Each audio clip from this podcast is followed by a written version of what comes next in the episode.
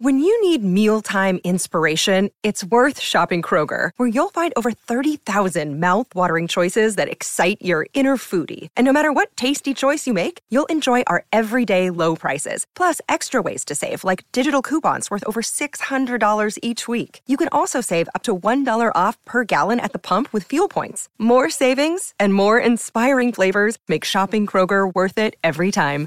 Kroger, fresh for everyone. Fuel restrictions apply. Want to witness the world's biggest football game? Head to iCanWin.com.au, predict Australia's score with a crystal ball, and it could be you and a friend at the FIFA World Cup Qatar 2022 semi finals, all thanks to McDonald's. Maccas, together and loving it. TNC's apply.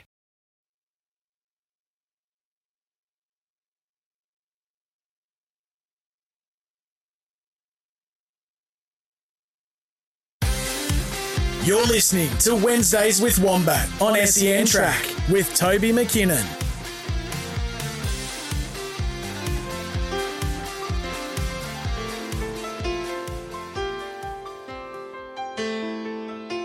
Put on my blue suede shoes and I boarded the plane. Touchdown in the land of the Delta Blues in the middle of the pouring rain. WC Handy, won't you look down over me? Welcome to Trots Life for your Wednesday edition. Toby McKinnon, the host, commonly known as Wednesday with a Wombat. And I've been playing that as the intro, that Walking in Memphis song. I quite like it. Uh, a good mate of mine said he loves that song, and I'd played it once. He said, I love that song when you play that song. So uh, that one is for him. Uh, as I'm not sure if he'd be listening, but we've had a big week one way or another. There's been a, a bit going on behind the scenes, but that's okay. And uh, just off the cuff, uh, get involved 0499 736 736. There is something I'm going to play when I get my first text message from a regular listener. So, who that regular listener is, uh, I did see something on uh, socials last night. They'll know what I'm talking about, I reckon. Uh, and as soon as I get that first text message, as long as it's not in one of my interviews, uh, I'll play that a little uh, snippet that I have on the button bar here. It all makes sense to a couple of us. Now, guest today, Scott Garbutt. A name, the Garbutt name uh, has bobbed up here and there with some nice horses as well. And I had a bit of a squizzy at uh, at Scott and thought, yep, he is connected to that name. He's just a, a new name. He's only had the 18 starters. He's yet to get a winner. Not 100% sure his first winner will come tonight on his uh, Sunset Invasion on Geelong tonight. And those that uh, know the name and the family well would know that uh, David Garbutt. Now, I don't know it yet, but I'm pretty confident that David at age 71 and Scott at 45, they and both from Hopetoun Park, uh, I'm guessing a father and son. So uh, I would say that is the case. We will interview Scott and we will find out, though, uh, that exactly. Game plan for tonight. And I found two tonight, and at t- at about nine thirty, and they were great value, and both have uh, shortened significantly by about forty percent each of them. And I haven't even announced it. I haven't. Ha- I don't bet, of course. Uh, so obviously they were value, and some other people have thought the same as what I did, and I still think they are. So game plan is on. I'll also I've also done up a uh, another place multi as well as I think there's we can get some value out of putting a whole heap of horses together for a bit of a place multi throughout the night and see if we can't get. I think there's five of them in it for Big Fella this week. Oh, it's the Big Fella place multi. He loves. I think he. I think he loves doing a uh, place multi. So um, I thought to myself, I know he enjoys doing them, so I wouldn't mind putting them together for him. I was just going to do them and, and text him, text them to him, and I thought that's a bit, a bit unfair on everybody else. Uh, so uh, that is.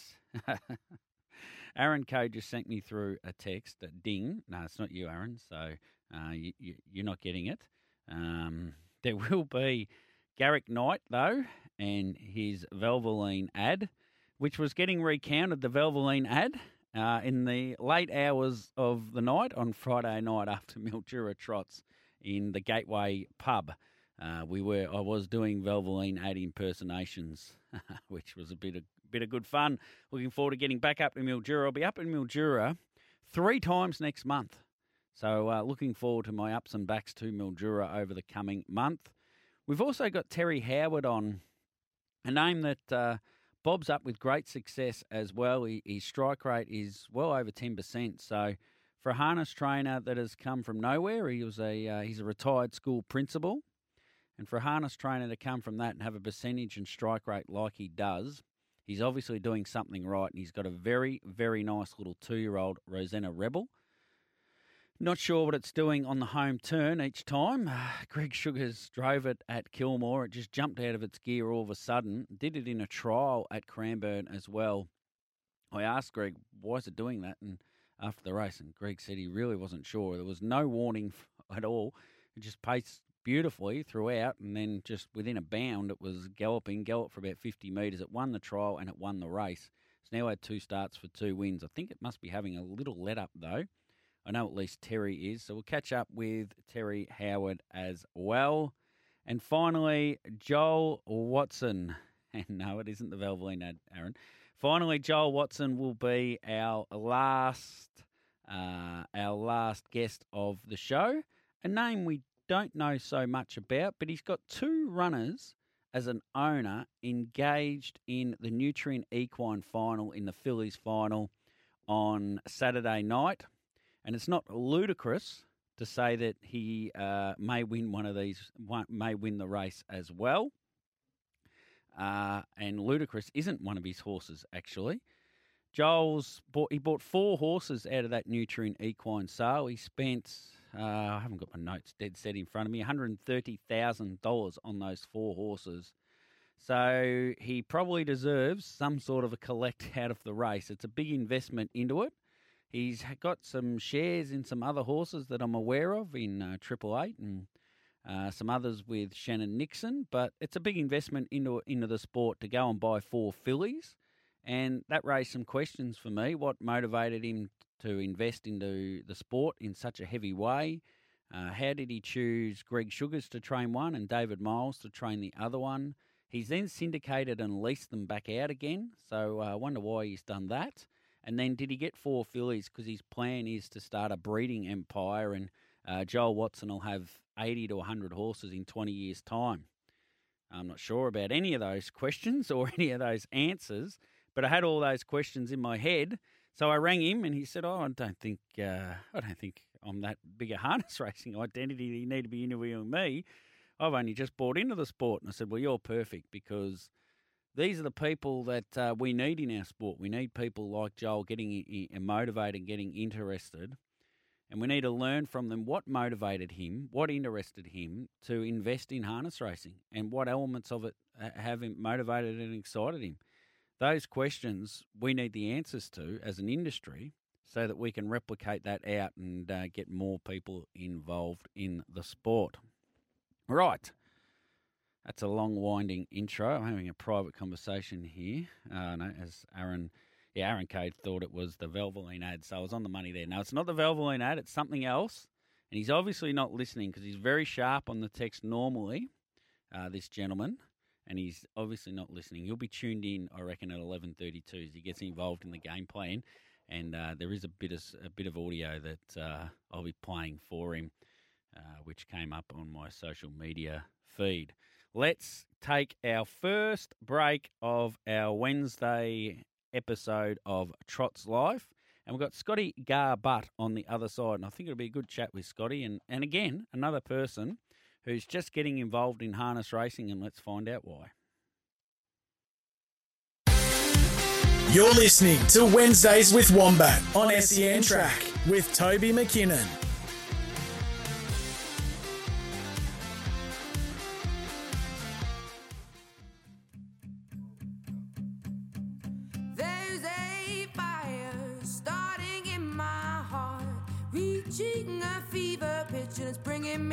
Dark. Finally, I can see you crystal clear. Go ahead and sell me. Welcome back to Trots Life with Toby McKinnon.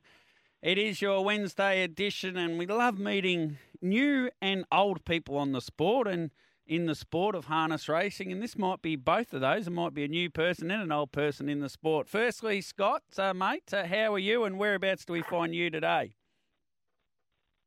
Um, not bad. I'm down at Parwan at the moment, stables. Just work, finished working all the horses, so yeah, Parwan South. Where who's is that your own property or do you have them at another recognised Uh, trainer? Eric Hurley. oh yeah, beautiful. Yeah, Eric Hurley's place.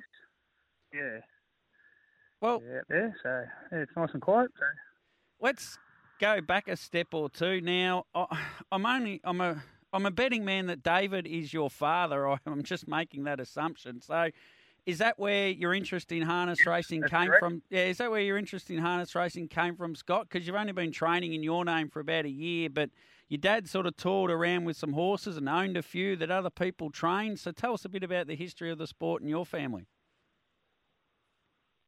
yeah, no, I got in through through my father, and that he's always been into horses all his life, and he used to help Les Turner and Charlie Bell down in the showgrounds. That's how I got involved in them.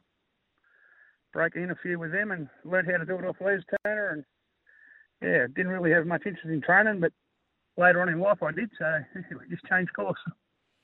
Is Sunset Invasion the best horse the family's had? That oh, I certainly he won a, a Victorian Trotters Derby in a home field, and then he went on uh, in your dad under your dad's tuition, won the Warragul and the Boort Trotters Cups.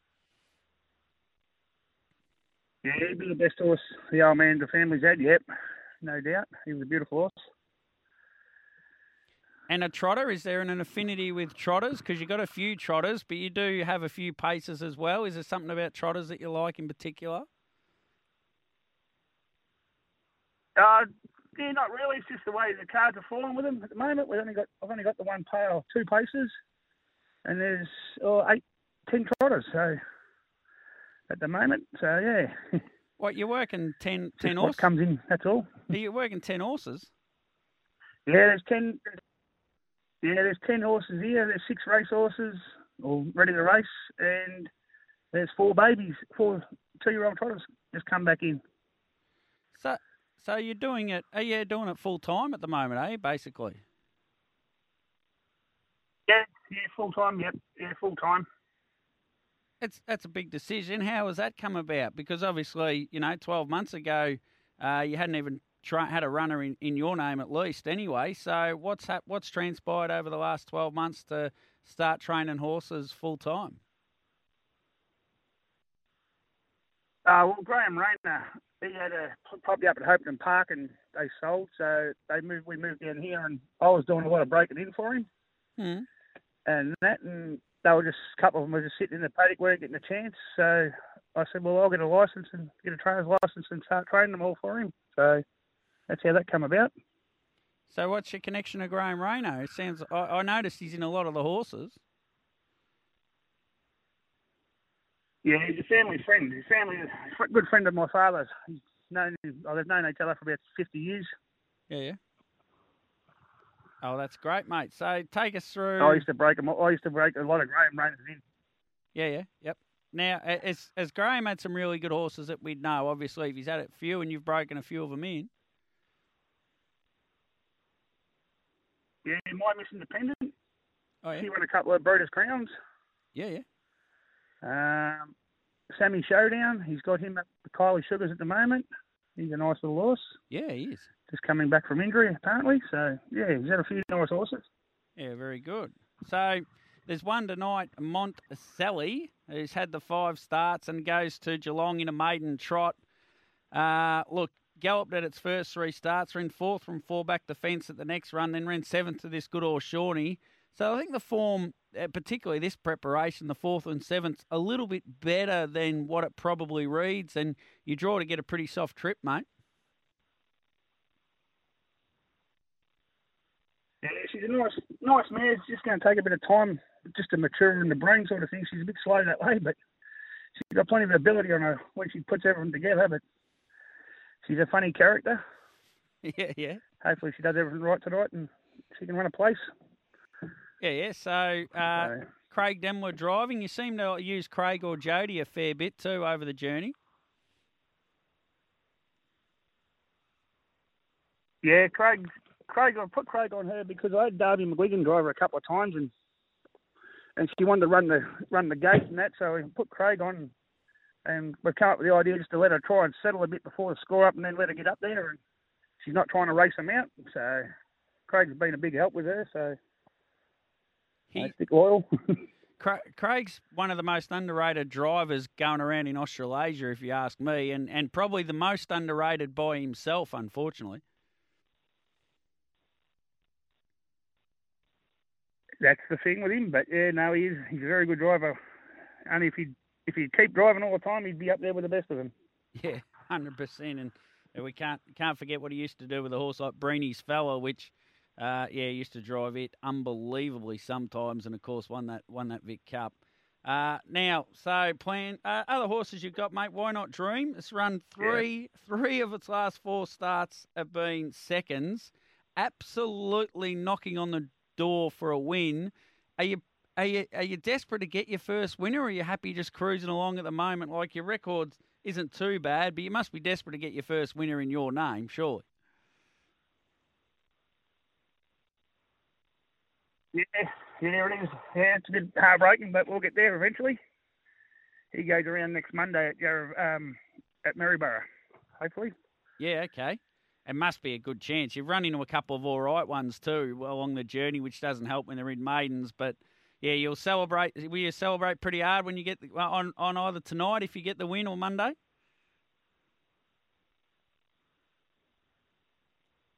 Yeah, it will be. It'll a big one, so we don't mind having a party. Yeah, I, don't think, I think we all. There's another horse I want to ask you about, Captain Greywood, and there's a, a BJ Glasheen in the ownership of the horse. That's not our favourite friend, the pacing priest, surely.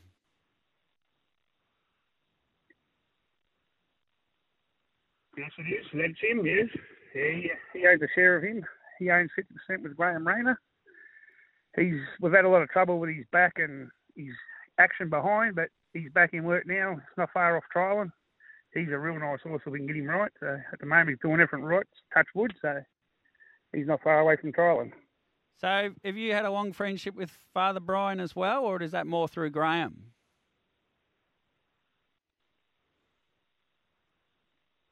More through Graham. Very, Yeah, more through Graham Rayner. very good.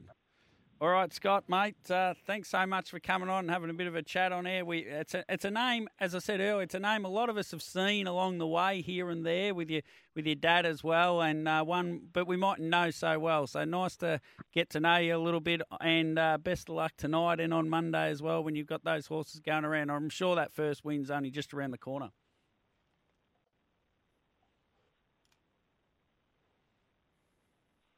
Yeah, no problem. Thank you very much.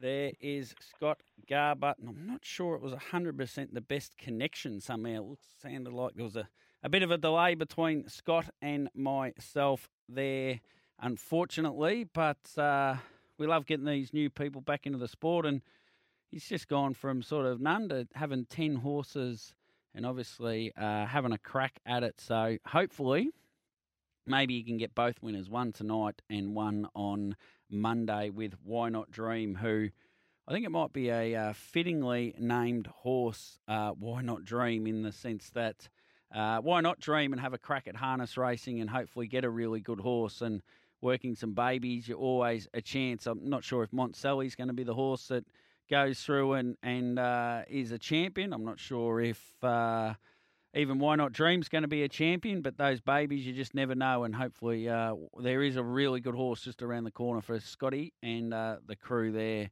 And a bit of a team. And Eric Hurley's place, I reckon, I- should have asked him actually. I reckon there's a few more people, uh, workhorses out of Eric's place. Uh, now, off the text machine. Ah, happy hump day, Toby. Cheers, big fella. And that is the text I've been waiting for because The champ is here! Champ is here! The champ is here! The champ is here! The champ is here! The champ is here! The champ is here! Big fella, as many would know, is a loyal listener to SEN Track, and uh, he was playing uh, Cluedo, I think it was, uh, with his family, and as he's rocked up to the uh, table to play Cluedo, he was playing that music. The champ is here. music. Uh, uh, so obviously he's won last time or something, or he just fancies himself. So when I saw that and heard it, I thought, I know where he's got that from. I've played that for um, for Nikita Ross, I reckon, when she's come on. That's that's Nikita's little intro music. Uh, well, it was Nikita's intro music.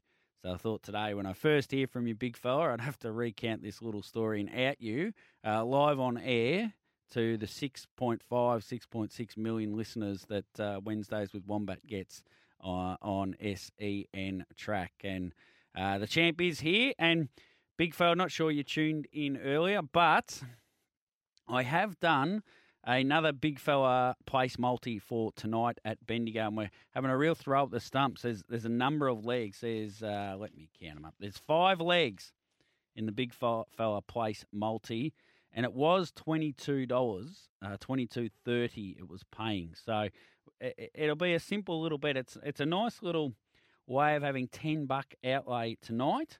And if we get on a roll and get all five of them in, you should get a couple of hundred in return.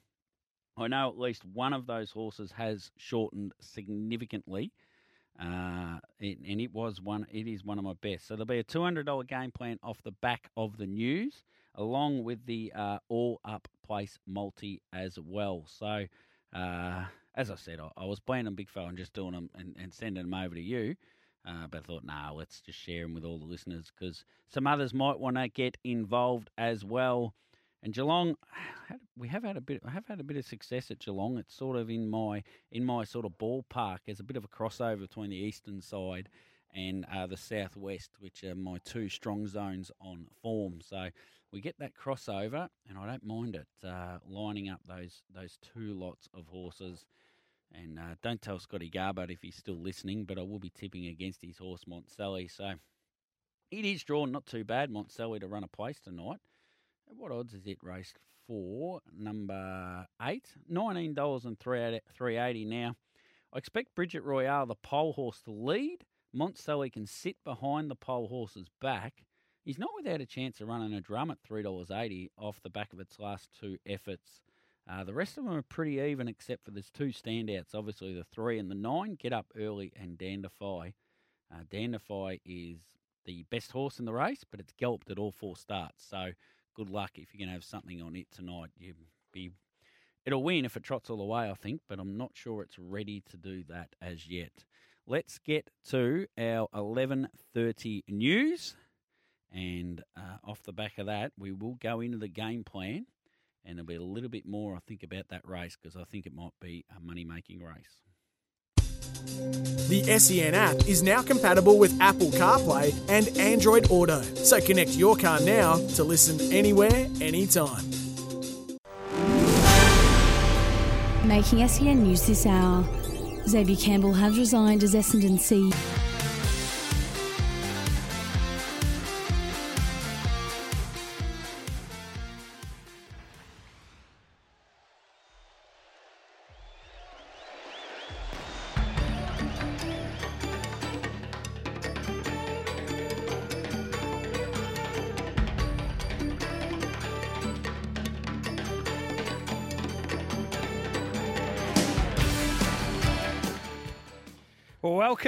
To SEN track off the text machine from Stu. Colonel Mustard with the candlestick in the library. Love the big fella all up place bet from Stu. From Big Fella, very funny, Toby. Good one. I'm actually taking legal action against my wife for downloading video footage without my permission. Laugh out loud. I actually won the Cluedo game, so that's why it was played from Big Fella. And he is a champ too. The champ is is here with Big Fella. And Stu, uh, best of luck, mates, with Horticam yesterday ran second. Sorry, I was about to say best of luck with Horticam in the heat. But the race has already been run. You'll make you're into the final of the Need for Speed. It's turning up being a really nice little horse, Horticam. I know he hasn't won any big races for you, mate.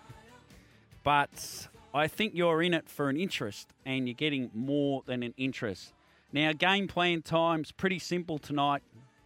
There's, there's no stuffing around. Race four, number three, maiden trot. Get up early, $2.80. 100 the win straight out on Get Up Early. Annalise Scott will drive her first winner on Get Up Early tonight. She hasn't got one yet. She's been knocking on the door. She's been driving, driving this horse really patiently, getting it back to the mark of pegs. I think this race, uh, Dandify, yes, is probably a better horse, but it's got a lot of maturing to do yet. Get Up Early is maturing this campaign beautifully. It's beaten nearly all of these horses at its at its last start. It's nearly the same field when it ran second to Shawnee, and Shawnee is going places. Get Up Early just wins this. $2.80. We'll have 100 straight out on Get Up Early. And then we go to race eight, and this horse was $8 earlier. It's into $5, which is much closer to its right price. Probably a $4 chance if you ask me, so it's still a tiny bit of overs. And that's race eight, number one, Execution Oro.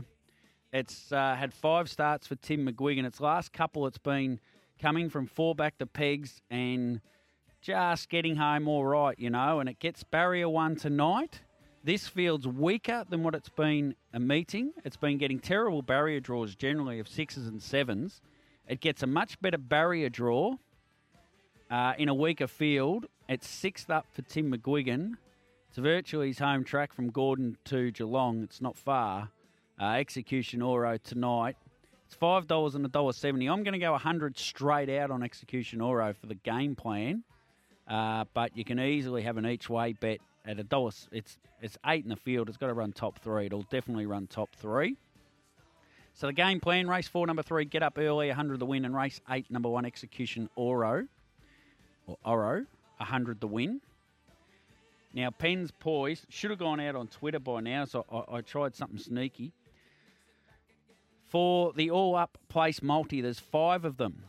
Race two, number four, Captain McCraw, very honest trotter. Gets a bit of a tricky draw, but I think that's giving us good value. $2.60 the place. It'll do everything right. He's been trying to place this horse in its right races, uh, Terry Franklin, and he, he- I think he's found the right race here. He likes sticking away from the really better horses and giving his horse every chance when it races. It's at $2.60 still. Race three, number nine, Breathe Easy.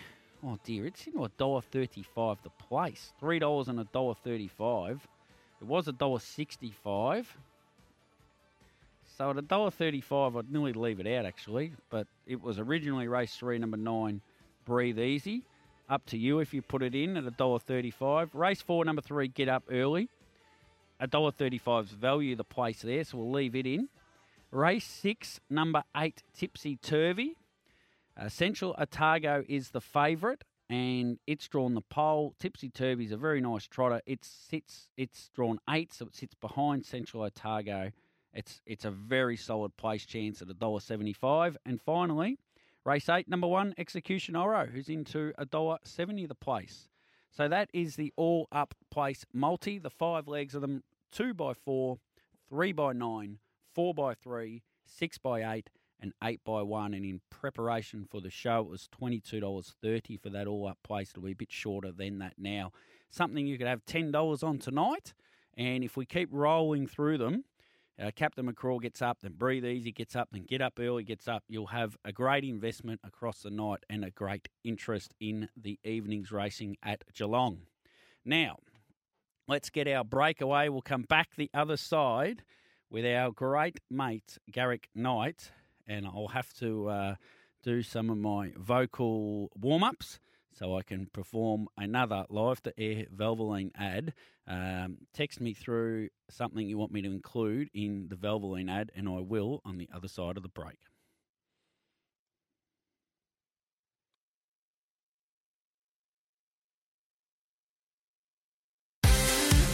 You're listening to Wednesdays with Wombat on SEN Track with Toby McKinnon.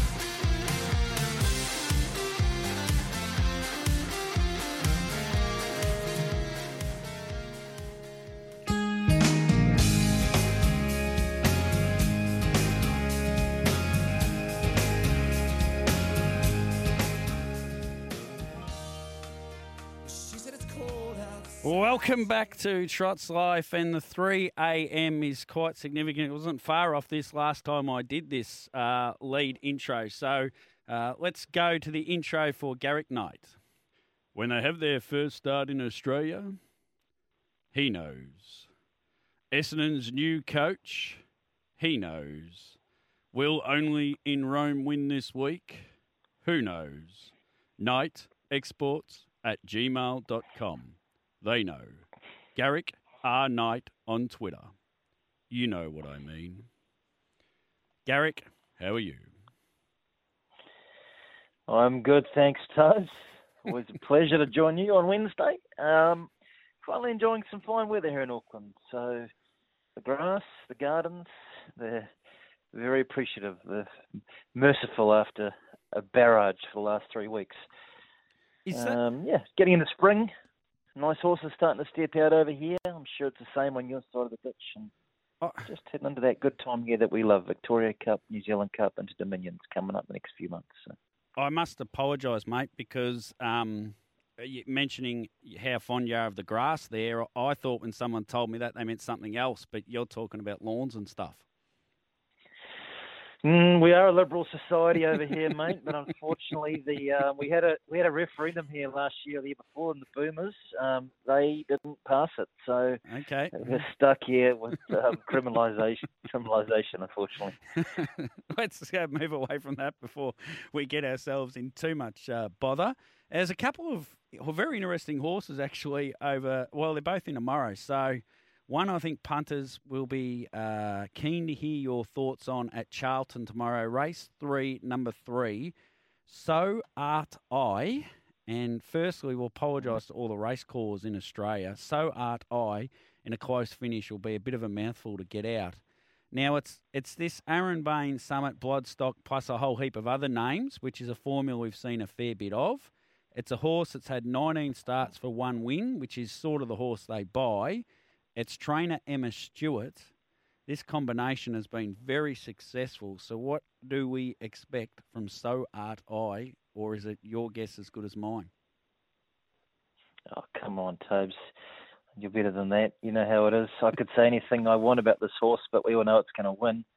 Anything that Emma Stewart seems to get from New Zealand, these mares, they all just win and win and win and win. So, um, look, I don't think it's public. It is public knowledge, so I can say it. She was so she she was bought at, at an online auction um, a month or two ago for four thousand two hundred dollars by the crew. Um, so, you know, my my take on her, you know, is, is that she's tougher than she is fast. Um, but her best, her best version is quite good. She went very much off the ball over here in her last prep. Her form just fell right away. But when she was going well, you know, she was the kind of horse that could park the trip on a fast mile on a big track and get past the leader and be right in the fight at the finish. Never showed a heck of a lot of gate speed.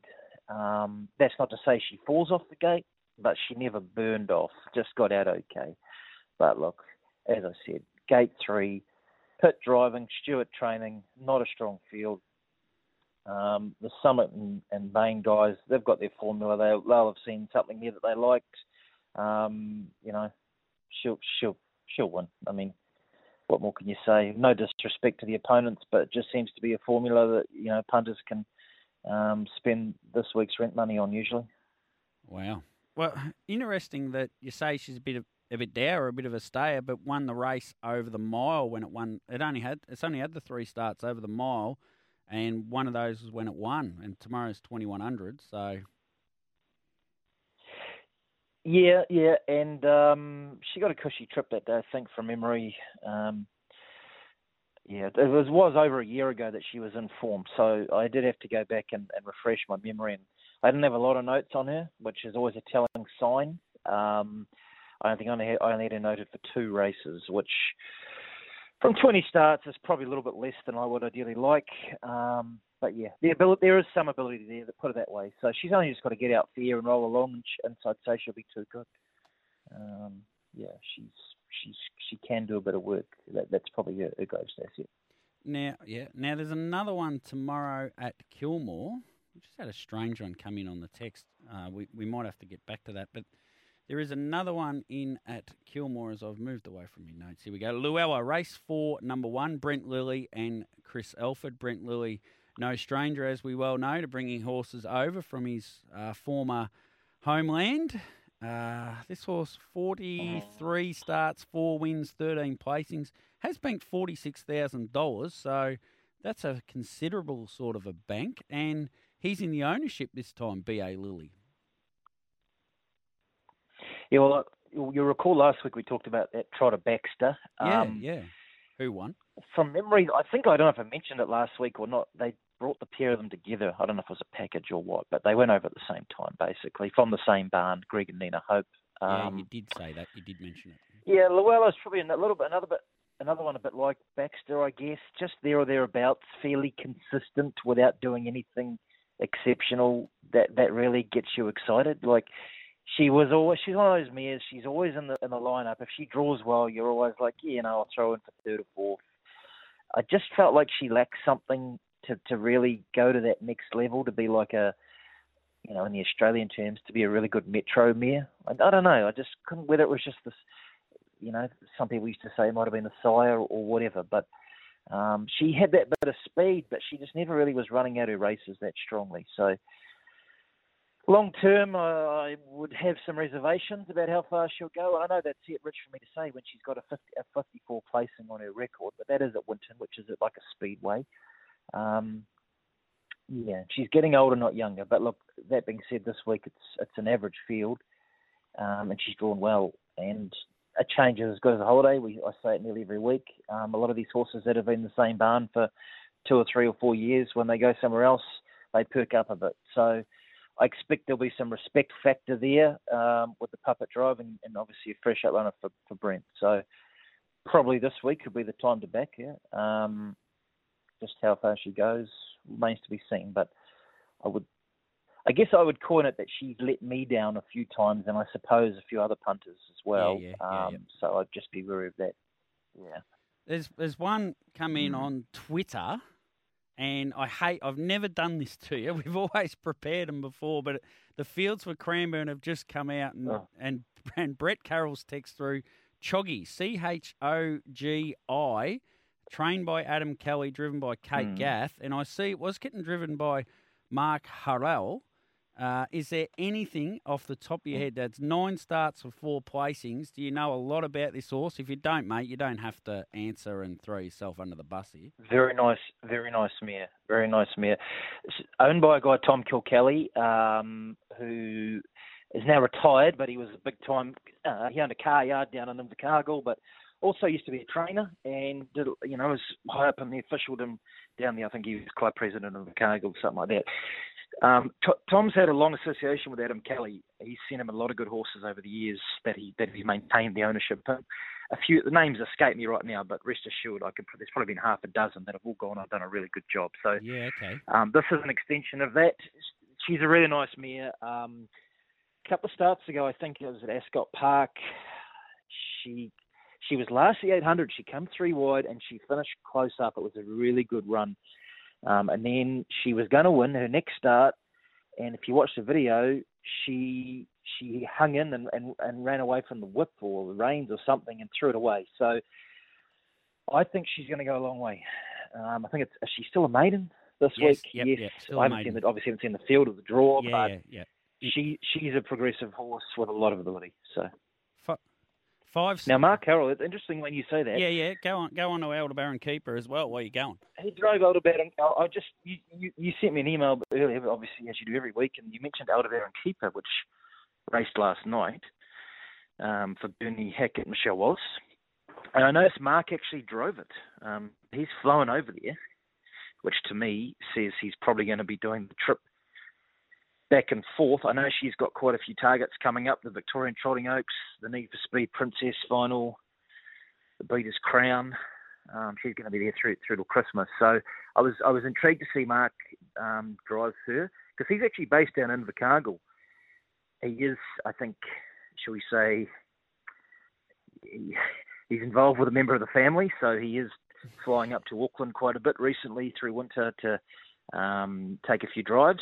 Yes, yes. And he, dro- he drove Aldebaran Keeper her last couple of starts here, so it's good on them that they've they've kept him with it and um, flown him over. Had, had the faith to, to fly him over. So she's a really nice filly. She had good form here back in the autumn in the New Zealand, uh, sorry, the Northern Trotting Derby. Um, I think she was the best of the fillies in the Derby. Um, yeah, I think sh- she'll go a fair way in her own sex over there. I'll throw some names at you quickly, right? You, uh, Major Meister. These are some Adam Kelly horses, bred New Yep. Zealand. Major Meister, Five Star Anvil, Magical Yep, Man. that's, a, that's a Tom Kilkelly horse. No, Five Five Star Anvil was.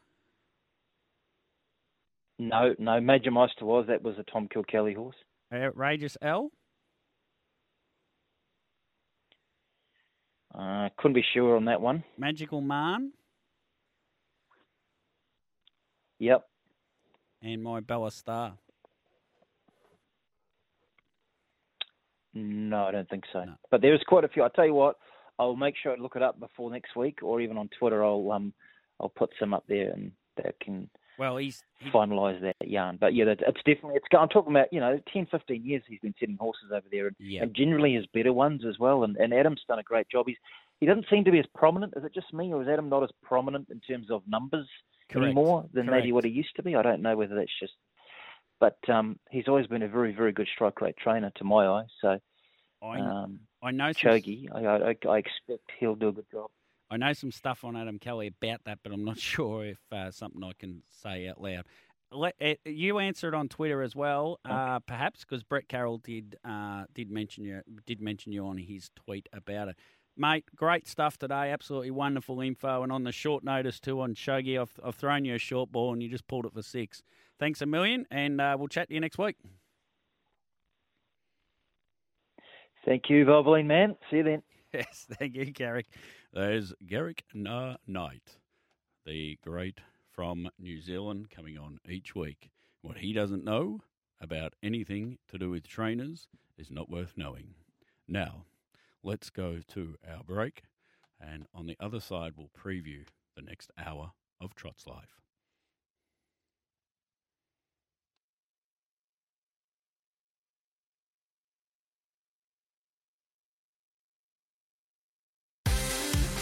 You're listening to Wednesdays with Wombat on SEN Track with Toby McKinnon.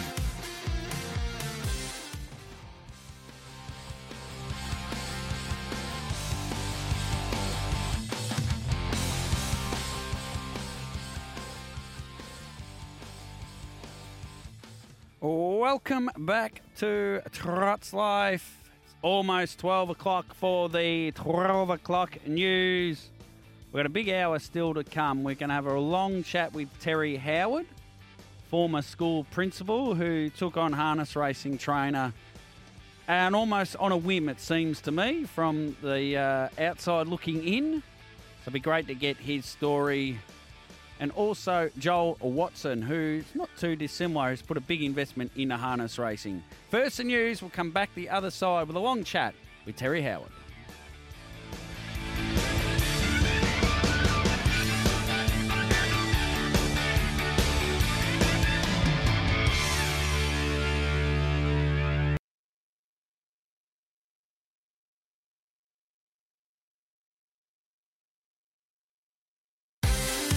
Welcome to Wednesdays with Wombat with your host, Toby McKinnon.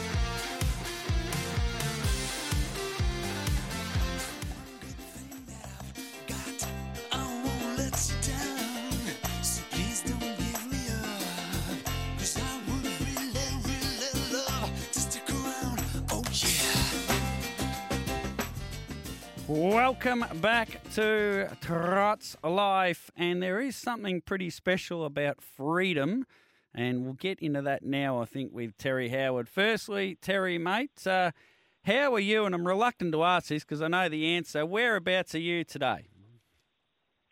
I'm up in the Whitsundays, mate, looking out over the bay. Uh, a little bit sunny and a bit breezy, but I'm a bit warmer than you are. You're probably not actually, because this studio is absolutely piping hot. I'm almost down to my jocks in here, which is a frightening thought. Now I've got pants on, but it is it is boiling in here today. Someone's done something to the thermometer. Anyway, we'll get out of that at the moment. Now, I've got you honest. I think you're a very unique story in harness racing. I suppose everyone's story is always unique in, in terms of their life and everything, but uh, you've come from sort of nowhere to train horses, and you do it at a great uh, 18 wins at 13%. It's a fantastic strike rate. let's go right back to being a boy and going to the showgrounds and tell us all about that to kick your story off with. Well, I reckon from the time I was about 11 or 12, uh, I was attending the showgrounds on Saturday night pretty much by myself. By Um, yourself. and and my mother mother was a very bad influence on me. Uh, she used she used to love me. She loved a bit of a little bit of a better self and loved the trots. And she used to take, pay me ten quid to take my sister so she could be babysat for the night. So uh, yeah, every Saturday and quite often the trials on Wednesday, I'd make along to those as well. Just loved it. Yeah. Where, where did you live at this stage? I lived in Strathmore over in Essendon, so I wasn't too far from the showgrounds. Um, you know, catch a bus or a train was easy, and uh, yeah, it was. And so, and the trots were big in those days. Like the crowds were like 10, Yeah. 15,000 on Saturday night at the showgrounds. Yeah. So, so your mum was happy to get a night off from her kids and send them off to a crowd of ten or fifteen thousand by themselves, and you were somewhere between ten and fifteen, and she was just happy, happy to take that risk. A different society, it just wouldn't happen now, would it? No, it wouldn't. Uh, mum, mum ran uh, ran TABs. Uh, Okay. All her life. So she was she was busy, you know, most evenings certainly on Saturday nights. So she needed she she I mean, she trusted me to go to the trots. So I used to look after myself pretty well, but she always needed somebody to look after my little sister Mari. So uh, yeah, I'd take Mari along. She was eight or nine, and we'd we'd have a lovely night. And uh, and our, arrangement was that if I won, she'd get her ten quid back, and most nights she got it back, I reckon. Yeah, very good. So, how were you? Like, did you make some associations and friendships with people that at that time, or uh, you know, maybe those names uh, escape you now? Oh, look, I knew all the big names, of course, as a fan, but Yeah. uh, as a young kid, I, I really had some ambition to try and do something. I went to a couple of lectures that uh, that Harness Racing put on at that time. I remember listening to George Gass, absolutely fascinated by him, um, you know, lecturing to prospective people who wanted to get into the industry. But as I grew up and uh, you know um, moved on in my career and studies and career and family, it just got a bit too busy, and I I kind of uh, moved away from it. Yeah.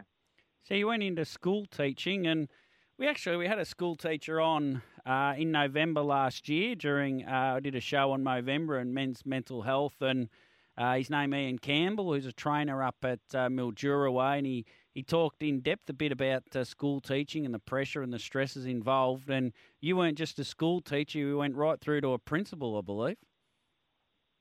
Yeah, I was a principal for about 20 years out in the uh, northern suburbs, and yeah, occupied a couple of fairly uh, stressful, stressful positions for sure. Um, yeah, but I had a good career, enjoyed every minute of it. You know, it's a, teaching's a very good thing. You, you you know you are doing a good thing, particularly in tough areas, and uh, to see uh, the results that come out of it is, is quite satisfying. Trevor Monk up in Bendigo was a school principal, also I understand. Yeah, okay. I don't know Trevor, didn't know Trevor that well, but I knew his son who was a farrier. But yeah, Trevor Monk was a pretty prominent principal uh, back in the day as well. Is there something that crosses over between teaching kids and training a horse, as as sensible and as crazy as that sounds? There are some remarkable similarities, and it's about the way you treat horses. Kids and horses are the same. You treat them nicely and with respect. Yeah. Um, they'll, they'll be very ready learners. Uh, you know, I've got a great line, of course. I, people ask me, you know, well, what's it like, you know, moving from education?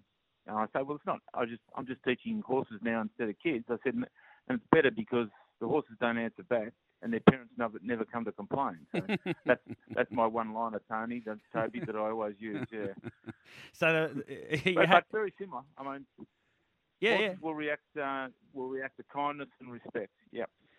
and so will kids, no, no doubt. In general, well, that's just human nature, isn't it? So, yeah, it makes it all makes Yeah, perfect yeah. sense. But I suppose sometimes in the moment, some people do forget it. Some people, what? Sorry, I didn't catch that. In, in the moment, some people do forget it, you know, and, and can get frustrated at Oh, something, yeah. you know. But um, you, you've you've had a lot of trading in it, and to get to principal.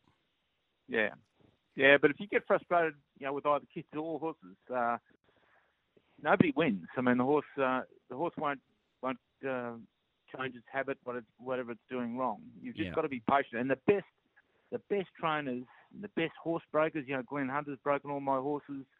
Uh, they're just patient and and kind, and they never get frustrated. And you could just t- see the results in the horses. Yeah, yeah, yeah. Glenn is unflappable. I know that he's amazing man. But and he's Absolutely, and- so calm. Yeah, and he's and clearly uh, that was bred into him because Chris is uh, probably just one level above in the unflappable stakes. Exactly the same, correct. Yeah. Or or even better, as you say, even calmer. Yeah. So you finish up school teaching, do you? And um, what, what, what does a retired school teacher normally do? Play golf, um, have glasses of red Yeah. wine, have holidays on the Whit Sundays. I'm not sure what school teachers do in there. a, a normal, a normal ex principal. What does a normal ex principal do? And and then at what point did you say, you know what? I love the showgrounds and I loved harness racing. I can have a crack at this. Yeah, well, look, I retired in uh, 2013, and uh, and I was doing a lot of those things that you just mentioned, particularly playing golf. I, I'm a member at Rosanna Golf Course, and I was playing about three times a week, but it wasn't really uh, wasn't really doing it for me, you might say. I mean, I love I love the, my friends at the golf club and so on, but uh, I needed something else to keep me uh, keep me interested. And I heard a, an advertisement on uh, on 927 from um, Bendigo Harness Racing Training Centre who were running stable hands courses Yeah. up at Bendigo. And I thought, yeah, I'll, I'll I'll have a crack at that. I've got plenty of time. My wife's still working full time. So, uh, yeah, I went up there. I, I gave them a ring and we negotiated. I said, you know, do you want an old codger up there amongst all those young kids? And Yes. yeah, and I, um, Lee Graham and all those people were quite quite happy to have me up there. So I went up there three or four days a week, um, and got my stable hands course. Absolutely loved it. So I got keener and keener as I went through that 12 month course, and uh, yeah, fin- and I finished up, acquired a few horses before I'd finished up there. so uh, yeah, that, and that was a great course. And you know, Roman Pocock and so on taught me lots.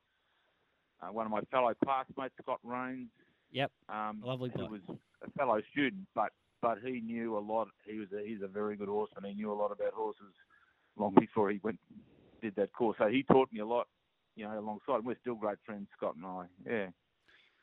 So I'd encourage anybody to uh, pursue that sort of thing. So Martin Hartnett has a bit of a dispersal sale and wants to get, get rid of a few horses, maybe the bottom end sort of horses to him and, and his lots. And uh, you wandered along and thought, well, a couple of these will, will do me to learn with. And um, I don't think you trained them in your own right initially, but you, you, you, Michael Hughes did, and I had no doubt you were there learning with Michael Hughes as well. Yeah, yeah. So I went to a to a clearance sale, not with the intention of buying a horse, um, just for a bit of fun. So I went with a, went with a few other guys. Oh, yeah. and this little filly came came through the the ring, uh, Illawong Libby, uh, who had won her previous two starts at Mildura, and I had watched her win. I thought, what a nice little mare, lovely pacing action, um, and she looked to have a nice nature when I looked at her walking around, and nobody wanted to buy her. Like the bid got to two thousand, and there was really no no bidders. And next minute, I I I sensed my hand going up, and uh, so I finished up purchasing her for about two thousand. Um, you know, not, not much really. Pretty interesting though, because I didn't really even own a horse float at the time. Yeah. yeah. Um, but anyway, we, we, we eventually took her off Martin's hands, and Scott Rains actually trained her for the Oh, first There uh, three or four months I had I had her. But then when I I thought I've got to bring my horses closer to home, back to Melbourne, so I made some inquiries down at Cranbourne uh, about their harness training centre. Asked if anybody want a hand. Mick Mick Hughes said he'd, he'd like a hand, you know, with his horses. So I've, I basically worked with Mick for 12 or 18 months very closely, and he trained Illawong Libby early days. I took her over, training her, I don't know, late 2014, 15, something like that. Um, I learned a lot of Mick, a terrific fella and a great friend, um, great horseman. And he had a few, uh, he had a win or two from, with my horses. But uh, yeah, I won. But I finished up winning three or four horse, uh, races with Illawong Libby. But she has, she looks like she's going to be a terrific broodmare because Yeah. um, yeah, yeah. So I've given half of her to my farrier Matt Martin, who's who's been also a great friend and support, and we have been sharing her foals, and she's had two so far. Uh, and the first one was a pretty good filly called Have You Met Daisy? Yep. Um, who might go on and do do some good things uh, later down the track, but she had plenty of ability. And her second foal is Rosanna Rebel, named after my golfing mates and so on. Um, and he's he's pretty smart as well. So that little purchase at uh, Martin's clearance sale has turned out to be uh, pretty lucky. Yeah, yeah. Why why your golf mates? Why does Rebel associate to your golf mates? Well, all of my horses that I've bred and you know I've had what seven or eight horses or something. The ones that I've bred and named, I've always put Rosanna in them because to start off with, in, in fact, all of them have had my Rosanna golf mates involved in the partnership. My great friend Peter Kendall is in uh, is in Rosanna Rebel, but I just thought, you know, I just like to have my horses associated with uh, where I live and my golf club that I get a lot of pleasure out of. Yep. And I just put uh, Rebel on the end or Raider. I had a good, smart filly, Rosanna Raider. She won five or six for me. Yep. Uh, and Rosanna Lindy, good trotter. Yep. Yep. So I just that's just my brand, Rosanna. Rosanna's the brand. Rebel is uh, the golf mates, maybe, and Raider and Lindy. I'm not sure where they came from either those words, but so yeah, you've had those two Illawong horses, and they got you going. Illawong Libby, Illawong Lord. They they won seven or eight between them, and then in 2017, Raider and Lindy came along, and by now you're definitely training for yourself, and you wanted to have a crack at a trotter as well, was it, or wh- why a trotter? Is it, it? Did you want to experience well, the difference? The trotter, well, yeah. So a lot of the, a lot of the, my good friends down at Cranbourne, David Scott and those people, uh, Yeah. were in heavily into trotters. Yeah, and Mick yeah. Hughes is a very good trainer of trotters, and I thought, well, here I am working with Mick Hughes. I'd be silly Yeah. not to uh, not to get a hold of the trotter and see if I can learn something from him and, and maybe have a bit of success. And Rosanna Lindy turned out to be a very smart trotter. I don't reckon we ever really saw the best of her because she had a few problems uh, in the in the hocks and so on. Uh, and she's she's in uh, she's in foal now to um, Sky Valley uh, for a friend of mine, Phil Amory. Um, but she was a very good trotter. So I was lucky again. You know, I just went to the sales with Mick and I saw this lovely looking uh, big mare on sale, uh, and I said to Mick, and, and she went through the ring first or second, and I'm standing next to Mick, and, and again, like there was hardly any bids for it, about four or five thousand. I said to Mick, that's she's cheap, isn't she? And Mick says, yeah, buy her, which I did, yeah. And I had, you know, we made Group One finals with her, and Yeah. she was a quick trotter, yeah. Spent some time at Yeah. Conroy's too. What, So what- yeah, we had a lot, had a lot of fun with her. you, you spent some time Yeah, well, at Conroy's. Look, she had a, she did. Uh, I had a, she had a lot of ability, but she was pretty very risky early in her career, and I just decided that maybe a change of scenery for a couple of months might help her, and it did. Um, so when I she went to um, Conroy's for about three months, something like that. Yeah. They managed to win a race with her, uh, and she came back trotting very solid, and she just went, uh, you know, she went uh, from from uh, better and better after that. Um, yeah, yeah, bit of grounding, yeah, a bit and, of and difference. put in some really good performances. Ta- ta- yeah, ta- yeah, the bre- very solid after that. the the breeding thing again, like it's interesting. You come into the sport, you've you've got a pace, you've got a trainer, you've worked as a stable hand, you've trained them, uh, you, and you've bred from them. It's almost like you've tried to have a go at everything you possibly can. And as you've said, with great success, have you met Daisy and Rosanna Rebel now? Two starts for two wins. So was that it? You're just trying to grab every experience you can. I'm 71, Toby, so I've got to fit a fair bit in before the end. so the the breeding side of it, the breeding side of it has always interested me. I'm always Yeah. I'm far more interested in breeding a horse and bringing it up as a, as a baby than I am in taking over somebody's tried and true trotter. I mean, I I bought Illawong Libby because just to, to learn on. Yeah, yeah. Um, but she turned out to be a handy little mare, even so. But you get a lot of pleasure bringing them up uh, from, uh, you know, from being born as foals and so on, and breaking in and so on. Glenn Hunter's helped me with all that. Um, Matthew Martin has been a tremendous support um, for me. My, you know, he's a terrific farrier for a start off, and uh, he's helped me with looking after my horses when they're spelling and so on. And I'm I love sharing uh, the breeding side of things with with Matt because he's really into it as well.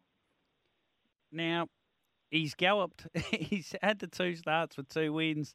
I was at the trials at Cranbourne, and Uh, I I know I've, I've been getting the whispers. This horse goes good. It goes good. How are you, Rick Cashman? Um, and he gallops for 250 metres to go for absolute. Rick, yeah, but- a great mate. I'll get the rest later. yeah, yeah. But gallops at 250 metres to go for absolutely no reason. Finished the trial off really well. I think ran second in the trial. Then goes to Kilmore, and it was almost step by step around that final bend. Galloped in the exact same spot, but knuckled down and still won the race. Do you know why uh, the Yeah. Rebel is being rebellious on that last corner?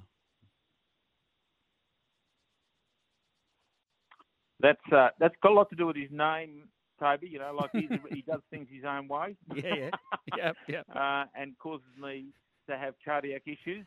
Um, yeah. No, I have no idea, and Greg has no idea. Um, I, I reckon we're hoping it's just a matter of tightening up the, the hobbles a notch or two, and we- we put elastics on him uh, to go to Kilmore. Thought thought that that would do the trick, but maybe the elastics weren't tight enough. Um, it's quite amazing the way he gallops, then gathers himself up, and then takes off again. I, I haven't seen too many horses do that. Uh, it's quite extraordinary. So if he paces all the way, look out. It- it- It's like a high jump. You know how the high jumpers take a couple of steps back But before they we set off. set up. I, I have, yeah, well, it's almost like he's looking around to say, "Well, where are you? You know, come on," and you know, I'll give you a chance. And, and when he when they get when he gets amongst it, and they're they're either side of him, away he goes. Um, it's uh, but it's not it's not good for your health when you have to watch it. But anyway, we're lining up. We're giving him another little break now because I I would love to have a crack at the uh, the platinum Yep. spread, and um, of course he's up to about nine and a half grand or something like that in stake money. Uh, so I've got to keep him below Oh yeah, ten to be uh, to to be eligible for that. yeah, yeah. Um, and I don't want to race him as an early as a two year old. He's done plenty as a two year old, so I don't, I don't want to over race him anyway. And there's a series of good races after that that we can have a go at. So hopefully he's he's up to that. But even if he's you know even if he's not up to it, uh, it'll be a lot of fun chasing them anyway. So my, my final question, and it's going to summarise this chat a little bit. Yeah, eh, 10, 10 years ago, you decided to get into harness racing, and you've named names: Lee Graham, uh, Scott Rains, Phil Ellery, Mick Hughes, David Scott, Matt Martin, Glenn Hunter, Rick Cashman. I'm sure there's a long list of people, and you, you, you refer to them all as good friends, great mates. Uh, I think more than anything, harness racing's given you not just experiences with the horse Yeah. flesh, Well, but Cash- with people.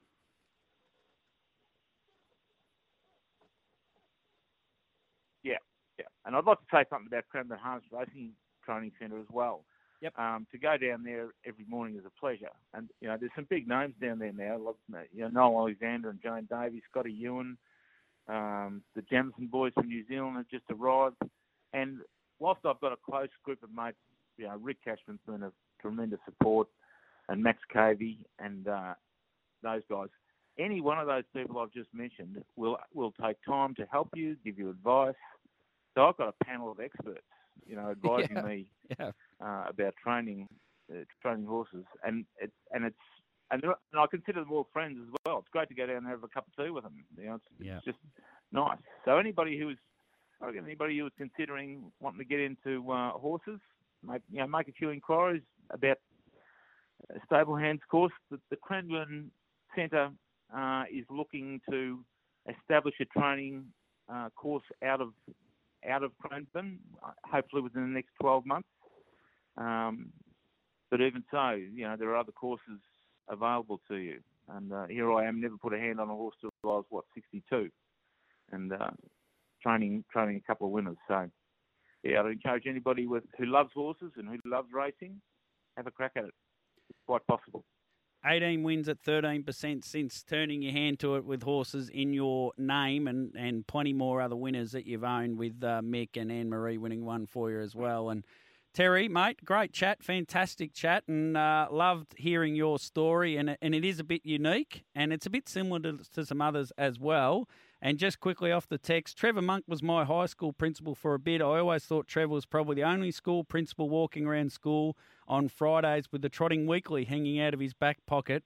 but maybe not after hearing about Terry Howard, and that sums it up pretty well. Terry, enjoy the rest of the Whitsundays, mate. We're a little bit envious and uh, looking forward to seeing Rosanna Rebel in the Platinum early next year.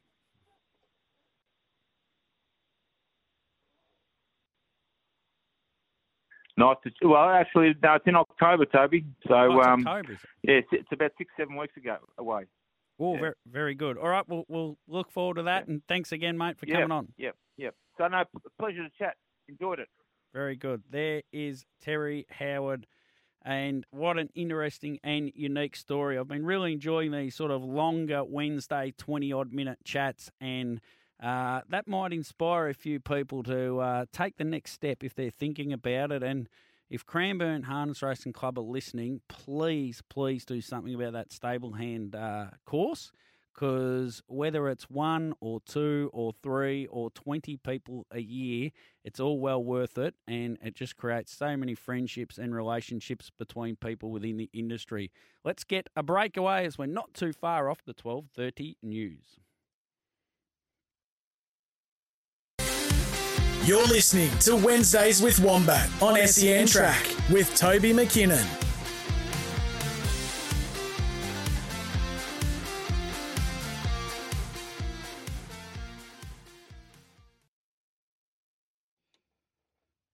Welcome back to Trot's Life, and been some uh, gremlins in the system there. I don't know if we uh, did we get through that ad break then, or I'm not sure what happened there, John. We, did we? I'm not. Did, I think we had another lot of the news and didn't get our uh, ad break, which means we still have an ad, two ad breaks to get through. So we'll get through an ad break quickly and uh, come back the other side with Joel Watson.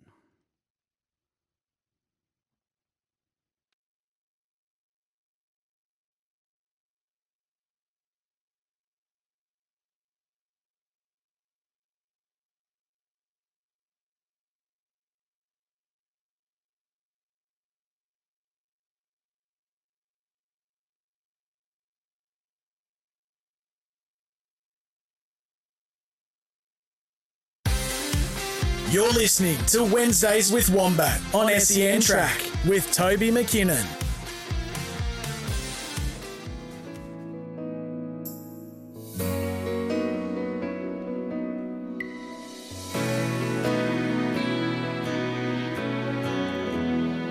Well, there's a little boy waiting at the counter of a corner shop. He's been waiting. Now, now, Shannon, calm down. I know you're upset. We're talking to Joel, and Shannon's saying, What about me? Not sure uh, the connection there, but Shannon's a bit upset. We're talking to Joel. Now, anyway, we've got Joel Watson on the line. Joel, mate, how are you? And I don't know if I should ask this. We just had a bloke from the Whitsundays, and uh, whereabouts are you today? Uh, g'day, Toby. It's great to be on the show today. Um, yeah, I'm uh, ringing in from uh, up at the snow today, up at Mount Buller, uh, with kids uh, in a school snow sports. So just up here supporting the kids and uh, skiing around, and uh, yeah, great spot to be. Are you getting back for the weekend, mate, and you heading up to Sydney? Yeah, so we're leaving up here on Friday, and then we'll head up to Sydney. Um, so a few of us owners are going to be on track uh, Saturday night, so it'll be great to see the horses go around and no matter the result, it's just a great outcome to be able to get two horses up there into a final. Yeah, hundred percent. We might uh, wind back a little bit here. So, what what was your first involvement in a harness racing, and, and what got you interested in going on the sport? Uh, well, my my mother's family's had a history in harness racing over the time. Her father was involved, and then her siblings were involved as well. Um, my uncle, the late Uncle Norman, he was a uh, a driver and trainer at different stages, and then later in life become a breeder. And he actually bred uh, Manifold Bay, I think the horse's name was. Yeah. Um, but then he actually passed away just before it actually hit the track. So I think the story goes he bred from the same mare about three or four uh, horses that ended up being not much good. And after he passed away, uh, Manifold Bay was what was left on the ground. Um, so uh, that's how I originally sort of had a loose connection to the sport. Um, but then uh, a few years ago, Shannon Nixon had uh, invited me into a horse um, with another couple of blokes from Bacchus Marsh, Shane Cook, and that we were buying a horse to give a share to Father Gla- uh, Father Brian Glasheen. Yep. Bought that uh, horse out in New Zealand, and originally it raced over in New Zealand. Uh, it's called Triple Eight. So we've had a great experience with Triple Eight, and from that, with the the enjoyment that we had, uh, we've just sort of kept getting involved with more horses along the way, and it's been a great experience. Okay, so Norm, your uncle Norm was. I'm not even sure how to pronounce this. Is it Sait? S A I T is Yeah. the family name. Yeah, correct. Yeah, that's the family name, Norman Sait. Um, he drove horses in Australia when he was a young fella, and then he'd actually gone over to the UK and lived over there for about 30 years, um, and then come back here. Uh, would have been the late 80s, early 90s. Uh, brought his wife back, Linda, and two girls, and settled back into Australia, and just was breeding horses up out here. So, the the mare that uh, Natalia Castle, who was the mother of Manifold Bay, was bred by a family called the Castle family, and they've sold many yearlings over many years. Are you aware of that fact? No, I'm not. I wasn't uh, aware of that one, but I think one of our horses is uh, related into that family. Yep. So you, you've you've had the share in Triple Eight, and then the Nutrien Equine sale comes along, and you go to the sales, and uh, you walked away one hundred thirty-four thousand five hundred dollars lighter in the back pocket, mind you. And lot twenty-one was presented by the Castle family, for and it was purchased with twenty-two and a half thousand dollars, and its name is Matriarch. So tell us tell us a bit. What, what was the motivation to go and buy four horses from the yearling sales? Uh, so we'd had a great experience with the uh, Triple Eight and some other horses we'd had along with Shannon Nixon. Yep. Um, so we'd gone there with the intent to buy fillies, um, just with we're able to race them and post racing potentially they got another career there in the uh, uh, with some breeding from. Yep. Um, we selected out a few. I'd uh, gone through the catalogue and looked at a few and liked a couple. Um, and we'd had some advice from other people, um, Grant Shoemaker, Paul Nixon, and Shannon Nixon. Um, so I'd had a list of horses that I liked the look of. Um, and then at the actual sales, Kim Prentice went around and had a look at a couple. A few of those got ruled out. Um, and then so we ended up with a list of potential horses that we liked the look of and whatnot that we were going after on the day. Um, we didn't have a, any amount of horses in mind that we were going to buy or not going to buy.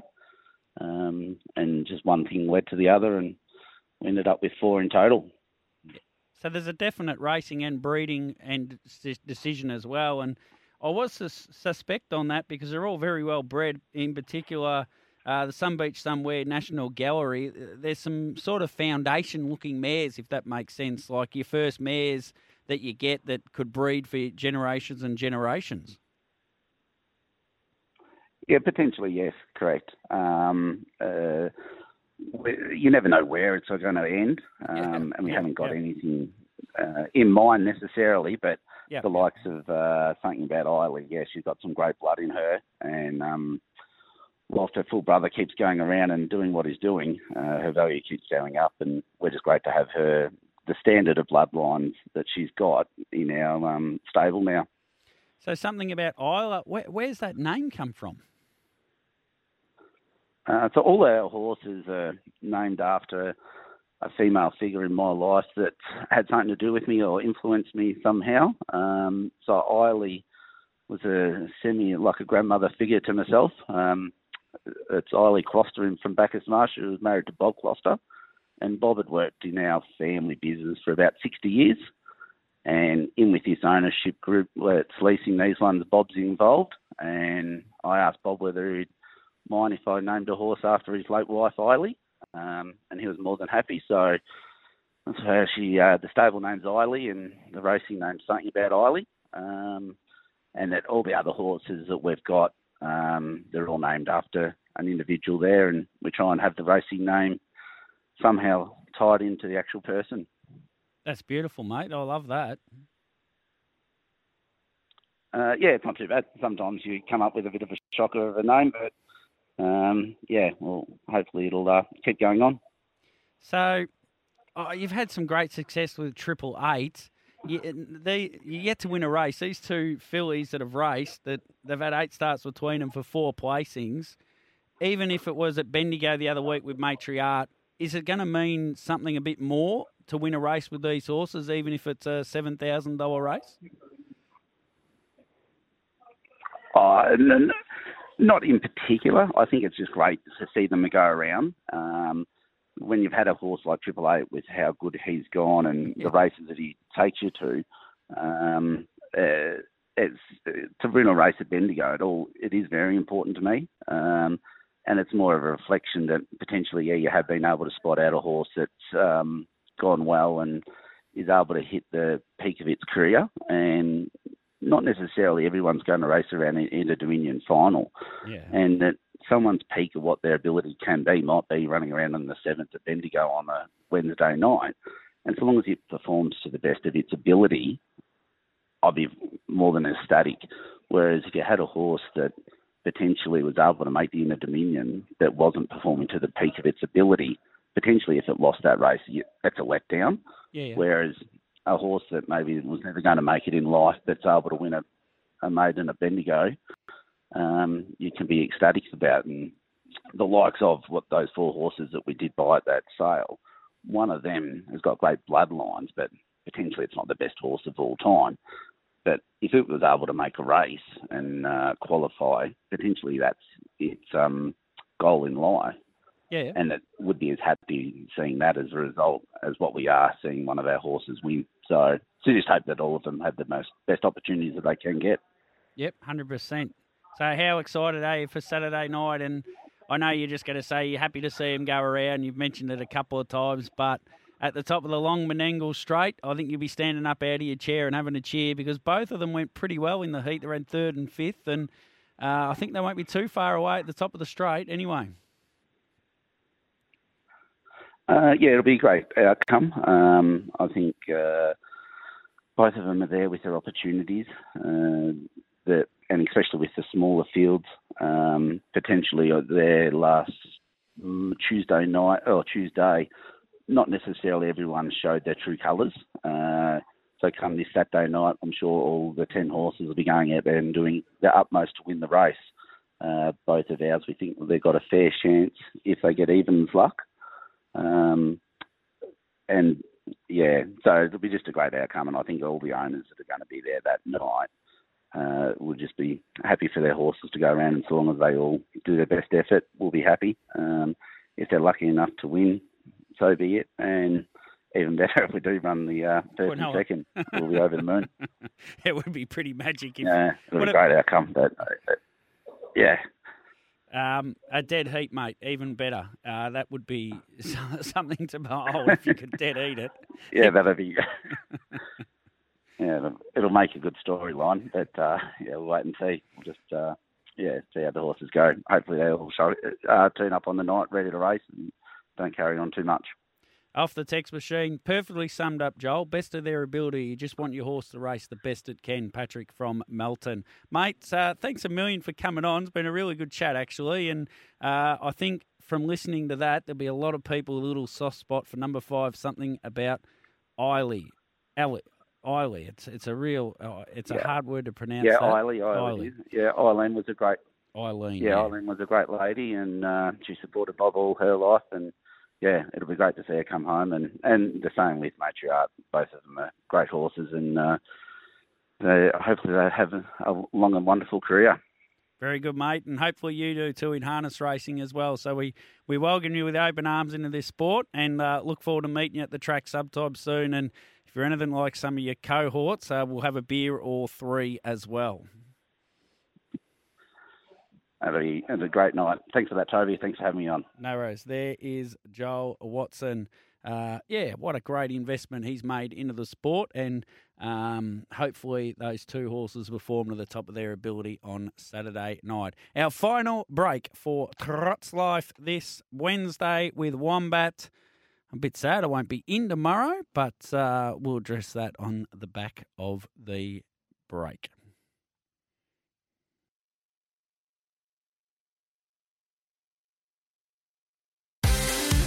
You're listening to Wednesdays with Wombat on SEN Track with Toby McKinnon.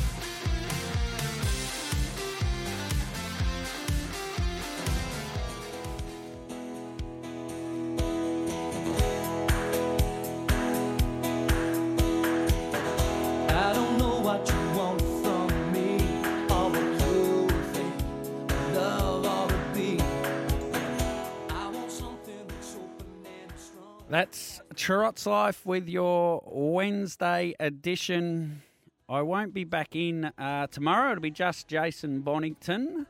Uh, there was very sadly a sudden passing uh, of a wife of one of the judges, of Judge Steve Hardy. It's uh, pretty well common knowledge now, and um, and all the best to Steve. And a tragic loss of his wife. So, in my role as a judge and timekeeper, I'll be filling in a number of more uh, shifts. So uh, tomorrow uh, we'll be going to Kilmore and timekeeping at Kilmore, which is a night meeting, but I haven't used uh, the new truck as such yet. So I've got to get there early and do plenty of test runs and make sure I've got it down track for the first tomorrow night at Kilmore, which I'm sure we will do. No worries. That's Trots Life tags and Miles Fitzner. The Dead Set Wednesday 18 is back. Oh, I want to tell you what, he Dead Set, he means business too. The little man is in the studio. Have a great afternoon with tags and Miles. I'll speak to you next Wednesday.